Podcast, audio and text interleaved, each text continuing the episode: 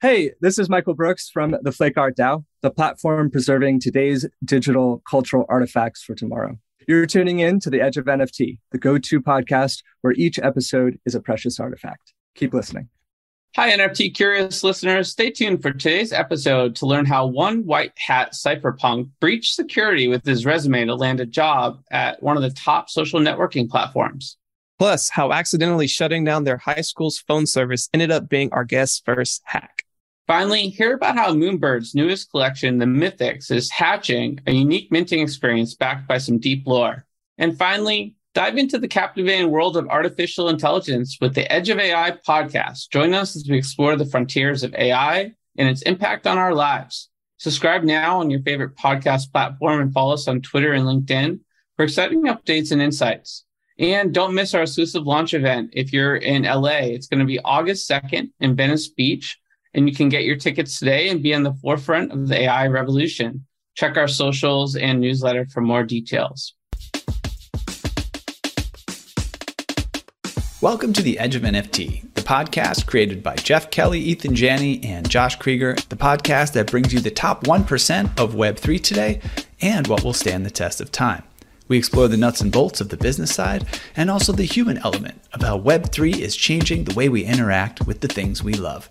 This podcast is for the dreamers, disruptors, and doers who are pumped about this ecosystem and driving where it goes next. Today's sponsored episode features Michael Brooks of Flake Art DAO, also known as Rook from Flake Art DAO. Michael is seasoned cryptographer and a penetration tester with 20 years of experience, earning him recognition from the Department of Homeland Security. Committed to advancing cryptography and information security, Michael's mission is to promote a free and just society. But his expertise doesn't stop at cryptography. Michael has artfully intertwined his technical prowess with the love and arts of Create Flake, a pioneering project that explores the intersection of cryptography, machine learning, and AI art. Flake Art DAO offers a unique platform for artists to leave their mark on the world. It empowers the creators with their very own artist corner on the Flake website, a cost free digital gallery to display their creations. Open to everyone, the creation process is completely free, inviting art from all corners of the world. If the DAO approves the artwork, it transforms into Flake NFT and takes its permanent place in the Immortal Museum. Stay with us as we peel back the layers of the exciting world of Flake Art DAO with Michael. Michael, welcome to Edge of NFT. Hey, good to be here. Yeah, man. It's been great getting to know you through the inner sort of web of, I guess, let's call it Web3 and AI that's sort of booming in Venice, California. And really excited to have you on the show. Absolutely. Silicon Beach is definitely the place to be. Absolutely. Yeah. If anyone's listening and hasn't got a chance to get over to LA for Outer Edge or just to check out what's going on, come on by. A lot of good building going on right now across the whole sort of emerging tech space. But let's jump into it, Michael, because you have a really interesting story, which we want to sort of unpack here. And I guess the obvious first question is when did you get into crypto? So I got into crypto in middle school, about 1998. I wrote my first encryption algorithm. It was a homework assignment in science class. And everyone was given a week to come up with an encryption algorithm. And then the teacher would break our algorithm. I think it was more fun for him. But when he got to mine, he couldn't break it. And he actually asked for more time. And he came back and he's like, I don't get it. And what I did is I used a heat rotation cipher, which is in the same family as Enigma. Not as advanced as Enigma, but it stumped him. And it really showed the power of math and being able to protect the message very early on in my life. Wow, that's pretty cool. And you threw out a really interesting word there, cipher, which of course sort of evokes the whole sort of cypherpunk movement. I'm sort of curious, how do you relate to that world in terms of who you are? Absolutely. Yeah, I'm a cypherpunk. And what we are is we use technology, we use math and science at our disposal to ensure free society, bring about fairness in the world. And really, cryptography more broadly is the study of algorithms and systems to protect messages, but also the people behind it. And so, a cypherpunk in a modern era, we have a lot of the same tools as governments, but we can use it for our own ends. That's very interesting, right? So for a lot of reasons cypherpunks unfortunately got the nefarious kind of title of being evil and then doing some evil things on the dark web to do things like the Silk Road and other things like that. But I don't think that's always the case. So can you kind of like talk through that? Yeah, I think some of the louder voices get more attention and like there's also some like media fear mongering, but there is an element of what's called culture jamming where you're maybe using some of the technology and you might be breaking the law. And that's something that we saw certainly with Anonymous and LulzSec. And that's not a good way forward. I think those people they were all tracked and found. And if you really wanted to create something that lasts and has a real change, you need to be law abiding. So you can be fully legal and, and still be a cypherpunk. Yeah, that makes sense. I think that's sort of what draws a lot of people to crypto. I mean, it started as this sort of nefarious thing, but the fundamental roots of crypto is sort of that balance between privacy and transparency. And and it feels like a juxtaposition, but when we peel it back, there's layers and layers of nuance to those two worlds that can actually be bridged together. And I think we're doing a really interesting job of accomplishing that every day. Yeah, absolutely. And one thing I'd like to call out here is advent of cryptocurrency came from the mind of a cypherpunk. In 1993, they talked about the cypherpunk manifesto. You can look that up and it's exactly that. It's, you know, using this for freedom and all of its flavors, all of its forms. All right. So fast forward a little bit and voila, you're at Snapchat. So how did that happen? What did you do for Snapchat? And of course, did you ever get snaps? All good questions. So, how I got my job at Snapchat is I spoke at Black Hat and I found a vulnerability that was internet wide, affected Akamai and all of their clients that relied on video distribution. So, I spoke at Black Hat and they had a booth there. And so, I wasn't actually looking for a job at Snapchat, but the CISO handed me his business card and I found a vulnerability in their email system because it was Vegas and I just, it was at DEF CON and they had a bounty program. So I reported to them through the bug bounty program by sending my resume through their email system to their security team, at which point I immediately got a text from their CISO and he says, okay, that was pretty good. Come meet me for a drink in the bar. And yeah, from there, he hired me. We created the offensive security team at Snapchat. I was head of the red team. And uh, we handled company acquisitions as well as taking the role of a nation state attacker who's going after snaps at Snapchat. So now the other part of that question is Did I ever get snaps? So, yeah, to my knowledge, and I still know people who work there, my team is the only team that were able to get access to both the snaps and the encryption keys for snaps. And how we did that is, well, a few things. This was earlier on at Snapchat. Thing security back then wasn't as good as it is now. So right now there's end-to-end encryption, which is that's really useful. Signal has end-to-end encryption. WhatsApp. In early Snapchat, it wasn't end-to-end encrypted. So there was a master encryption key out there. So that made it more possible. Now, getting that encryption key, you still had to be cloud admin over all of Snapchat. So you still had to be king of the land and that's where we put together an attack chain. And we specifically, based off of previous breach history at Snapchat, they were hacked during holidays. So we attacked them on Thanksgiving and successfully got full cloud. I didn't decrypt any snaps, of course. That's fireable offense and also against the ethos. It's all it's all about privacy. What I did is I showed a bit of the ciphertext, a bit of access to the file, and the a bit of the encryption key so that there would be no doubt that I could have decrypted it. And of course, that was enough. And that report that spurred interest in adopting end-to-end encryption at Snapchat. So ultimately, that helped expedite and improve security overall. And that's really the point of these types of engagements and, and really my work in, as a red team, ahead of the red team.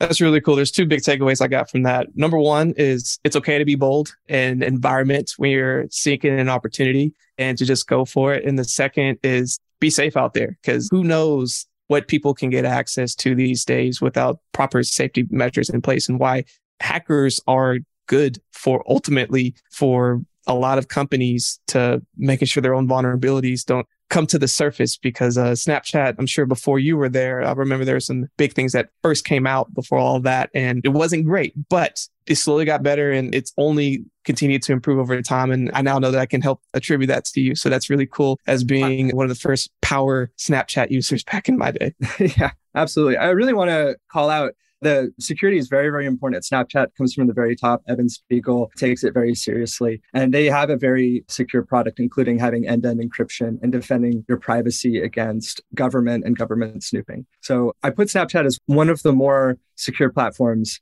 It was great working there. Definitely, man. So another fast forward. So you go from doing that at Snapchat and here we are today. Your next big experiment is called the Immortal Museum.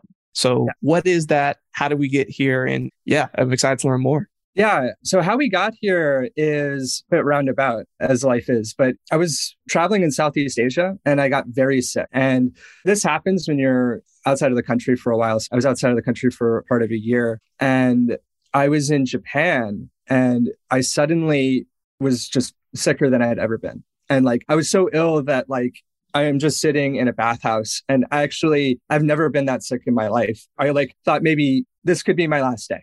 Like this could easily be my last day. It wasn't, obviously. Like I did end up getting better, but that was kind of in the thick of it. And I'm sitting in this bathhouse, Japanese bathhouse, older than America, this onsen, in the water up to my neck. And I'm thinking, I'm like, okay, if today's my last day, what would I really do?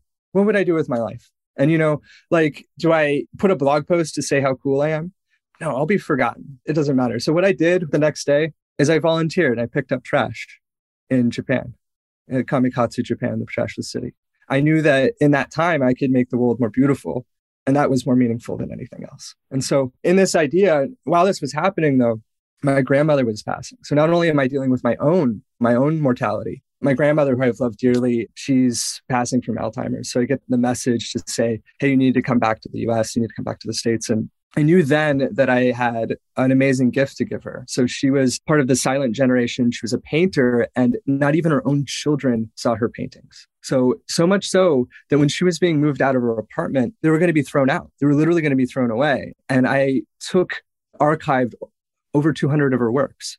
And so I worked out a deal with the church where her funeral is at and three different framing studios. I got 30 of them framed and I had an art show for my grandmother. And even her own children, when they saw it, my aunts and uncles, they, they cried. They cried seeing it. But one last thing. So I'm a computer scientist. I went to, to school for CS and my sophomore year textbook was data structures, which is Donald Knuth. Well, Donald Knuth attends that church.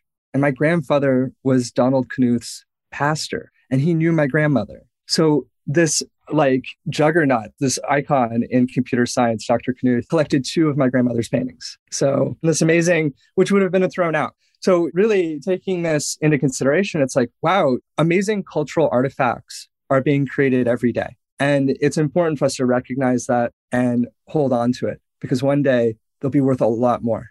And that is really where the Immortal Museum came from. That what a story, man. And yeah, it sort of puts uh, all entrepreneurs in check in terms of have a reason to do what you do and make sure you really love it and it means something to you. So obviously the word immortal, it's a powerful word. It has to do with sort of this history with your grandma and what you did there, but also the immutableness of blockchain and sort of digital assets and digital art. So, what exactly is the Immortal Museum, and what are some of the mechanics on how it's going to operate? Yeah, well, I think you hit the nail on the head. Why we call it immortal is, is that immutability. Yeah, I think right now we can make our mark. And I think before there was always a chance that the machine would break down. But the blockchain is very unique, a distributed ledger, and it rebuilds itself like a mycelium network. I mean, I think that the idea of calling it the Immortal Museum, like everything goes to zero. There is heat death ultimately. But we should still think about how, about building something that lasts. We should think about how we want to contribute to something that will live on much longer than us. And one thing that really comes to me is um, we found these cave paintings from people that were very early on, and they were painting early life. And they had no idea that what came next would see that. And the same thing goes here. It's like we don't know what comes next. It may be that we're replaced by computers, like this transhumanist future. Certainly, AI is changing our perception of the world. And maybe these AI would like to see what humans had created before they were replaced. yeah, yeah, I dig it. Yeah, why wouldn't AI want that? We have a new podcast we're starting. I think I mentioned Edge of AI. It actually launches in just a couple weeks. And we want to shine a light on what you can do with AI that can make the world better. Obviously, you can't have a conversation about AI without also talking about the challenges. But I think there's a lot of really interesting possibilities that can can be done, similar to sort of how you approach cryptography and the goodness that comes from sort of looking at it that way. It seems like there's a lot of analogies. But I guess recognizing the early nature of the Immortal Museum, I should say it's a little bit earlier than some of the projects that we have on the show. But I think this is a time where we sort of need to pay homage to the builders that are thinking out of the box. What are some of the sort of unique aspects of how you're looking at building your community? Yeah.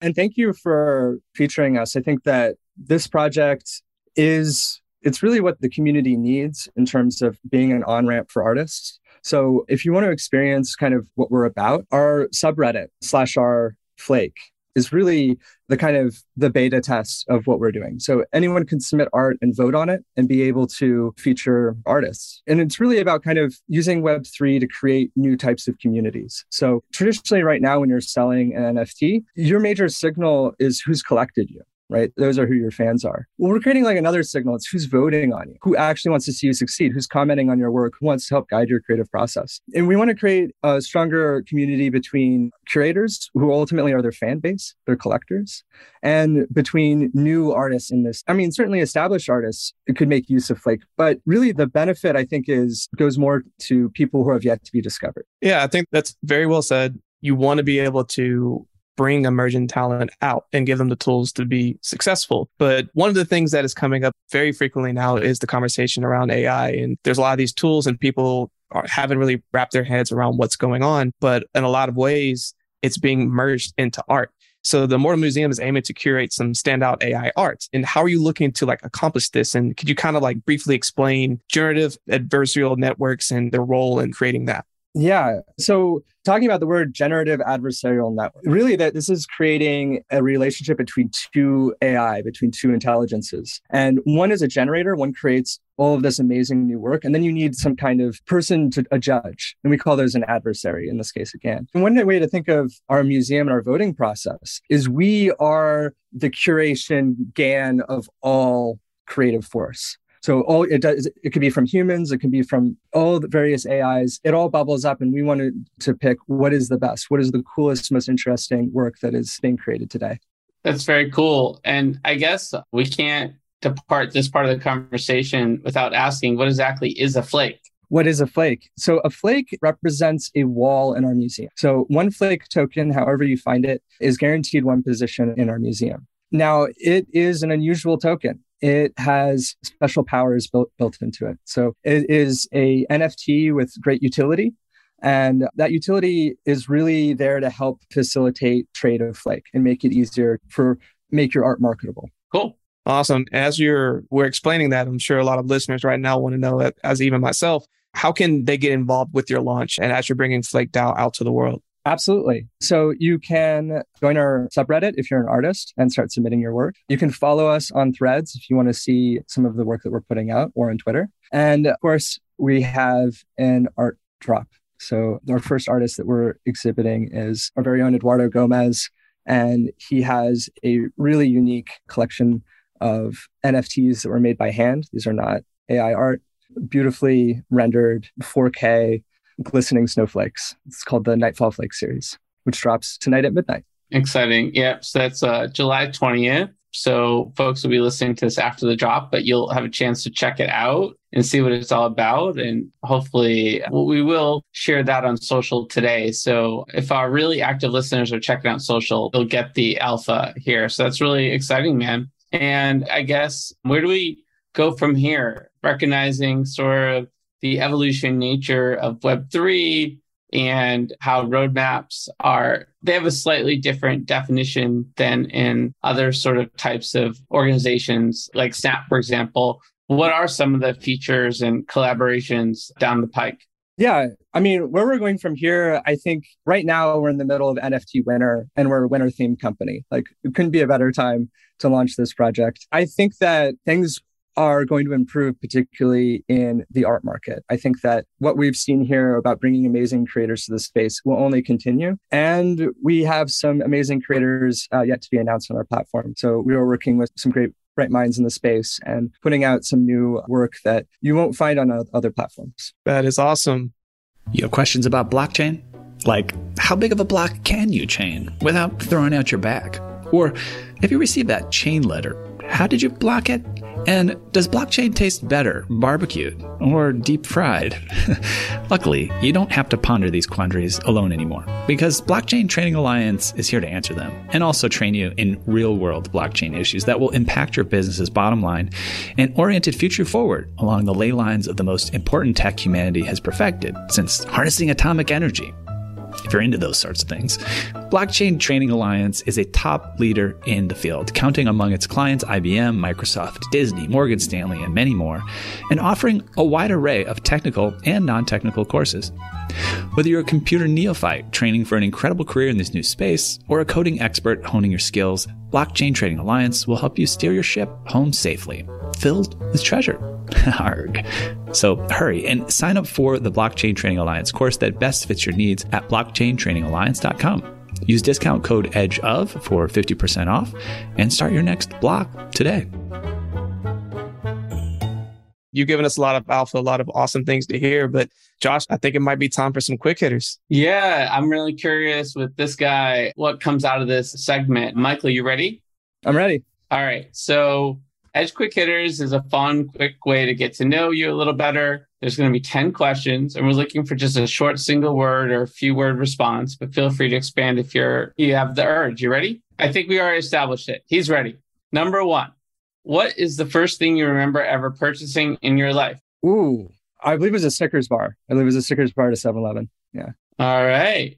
Very good sort of computer programming default treat there back in, I don't know, the 80s or so. So, not to date you. What is the first thing you remember ever selling in your life?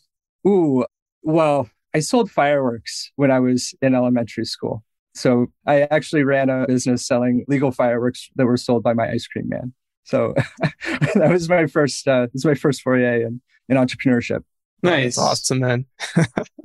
what a fun time. Well, what is the most recent thing you purchased? Most recent thing I purchased MacBook 14 inch, the M2 chip. Oof, love it. Awesome. And what is the most recent thing you sold? Ooh, most recent thing I sold. Oh, Flake. Sold some Flake. Yeah. Yeah, makes sense. It's lunch day. All lunch right. Day. So, what is your most prized possession? Ooh, I have some of my grandmother's artwork. So I have her personal binder that she was using to submit to art school. And so, including some garments that she was designing for women's wear in like the 30s and 40s. And I'm going to make it. I'm going to make it in the 2030s, 100 years later. She always wanted to make clothes. So I'm going to make it for her. That's awesome. And if you could buy anything in the world, digital, physical service experience is currently for sale, what would it be? Oh, it has to be for sale because like world peace isn't for sale, right? So I think I'd buy maybe land in the Amazon and try and pr- preserve the forest. I think that's how I'd spend my money. And that's certainly uh, where I'm donating my money at the end is to Nature Conservancy. Yeah. Have you spent some time in the rainforest? Not in the Amazon, but other rainforests. Yes. I would like to go. I have. And it's definitely a, a once in a lifetime experience with some extremely large bugs. Everything is magnified. It was like that. I forget that movie, but like pretty much everything is like 10 times bigger than you see it around here. It's pretty amazing place. That's awesome. If you could pass on one personality traits to the next generation, what would it be? Oh, kindness. Yeah. Yeah. Double down on that. I agree with you on that one. But if you could eliminate one of your personality traits from the next generation, what would it be? Ooh, how about like self blame, like needless shame or something? Like there's some amount of self. How about that? yeah. Speaking more positive into your life and, then uplifting instead of bringing yourself down. So I like that. That's the first I've heard. Cool. All right. So, in terms of the last few questions, what did you just do before joining us on the podcast? I had breakfast and worked out a, a, bit. Yeah. And I'm actually working on metadata for the drop. So, yeah, writing code and working out. Cool. And next, what are you going to do right after this podcast? after this podcast, meeting with my friends, people of Flake, and we're uh, getting ready for the drop tonight. So yeah, that's awesome. Big day. Well, uh, really, really, it's a huge day. Yeah. Yeah. And coming on the show, man, and you don't even seem that stressed. Like that's not normal for our industry. So I want whatever you have. cheers. Cheers. I'm saying. Yeah, cheers, man. And on that, we got one final bonus question for you. You know, coming and being a, a cypherpunk and doing some hacking. I'm curious, what was the first thing you ever hacked? Oh, good question. So the first like issue that someone had to fix was a bug in my high school's phone network. So it was actually, it was freaking. What I did is I crashed their recording system. So in high schools, they all phone calls are recorded. And I used a dial back number on a payphone because I wanted the payphone to ring. I just wanted the payphone to ring to make it just to, as like a trick. But what ended up happening is the callback number crashed the school's phone system. And so the next day they sent out like operators who had like ripped the phone off the wall and were trying to figure out why this phone kept calling itself. So yeah, that was my first issue. Wow. That's awesome. Good stuff, man. Hey there, NFT Space Cadet. Let's zoom in on the globe from outer space today to Abbott Kinney Boulevard in Venice Beach, LA let me show you a cosmic tech beacon that shines out among the bustle of fashion, art, and food there. It's a thriving software dev, data science, and design studio known as AE Studio, where scores of the sharpest minds have come together to help founders and execs create software and machine learning solutions that are not only profitable and increase our agency as humans, but that give us that warm, fuzzy feeling that elegant tech so wonderfully does. AE's breadth of talent allows them to build anything from instillvideo.com. It's a health, fitness, and wellness app that makes your chakras tingle to award winning brain computer interface solutions that could quite literally bend our minds. Oh, and keep an eye out for Token Runners, their NFT white label marketplace, as well as our highly anticipated NFT drop, Boomer NFT. Now, for all you degens who strive to shed the cummerbund and pearls comes a jaw-dropping, awe-inspiring partnership, not seen since the heyday of Shaq and Kobe. It's called Edge of AE Studio, and you can find out all about it at edgeofae.com. That's right, this full service, soup to nuts, end to end, whole enchilada NFT service can help you, yes, you, Randy, launch your NFT project. Edge of NFT and AE Studio have come together like Voltron to get your project in gear so you can hightail it straight to the moon, stardom, and maybe even your own private yacht. Go to edgeofae.com to find out more. That's edgeofae.com. Actual results may vary depending on moon landing location, domain of stardom, scale and model of yacht, as well as whether scale model of yacht or actual yacht. Well, thank you for playing along with us. And now it's time for Hot Topics, where we sort of cover what's going on in the world of Web3 today. And our first one is pretty special. So, Proof has released the Mythics, a new NFT collection expanding the Moonbirds universe. Everyone knows what Proof is all about, but it's the Web3 community that's driven by the belief that art is proof of a collective humanity. And this announcement just kind of went down today around the Mystics. It's a significant installment in their growing ecosystem that really unlocks the next phase of the Moonbirds world. Give you guys a little bit more context here and our listeners at home. So the Mythics project expands upon the Moonbirds PFP collection with a generative series of mythical birds. And they've developed this new mint experience as part of it, which I think is pretty interesting. Each day, 50 mythic eggs will be activated and 50 nominated oddities NFTs will be burned for mythics. And once activated, the mythic eggs can be hatched at any point. Holders of these mythics will actually have full commercial rights their art and be able to leverage the character's intellectual property. What do you guys think? I think it's interesting. And I'm happy to see that uh, more IP is being tied to NFT ownership. I think that's a good call. Certainly, Bored Ape Yacht Club did that really well. Yeah, I yeah. think they really set the stage on uh, just referring to the, bored apes and how they're doing a lot with their intellectual property. I think Proof saw that and figured how can we bring that to our ecosystem with from their moonbirds and doing this new launch to empower more of the owners to be able to do and to take part in a lot of these really cool IP ideas that they have. And this is kind of the first step in that direction.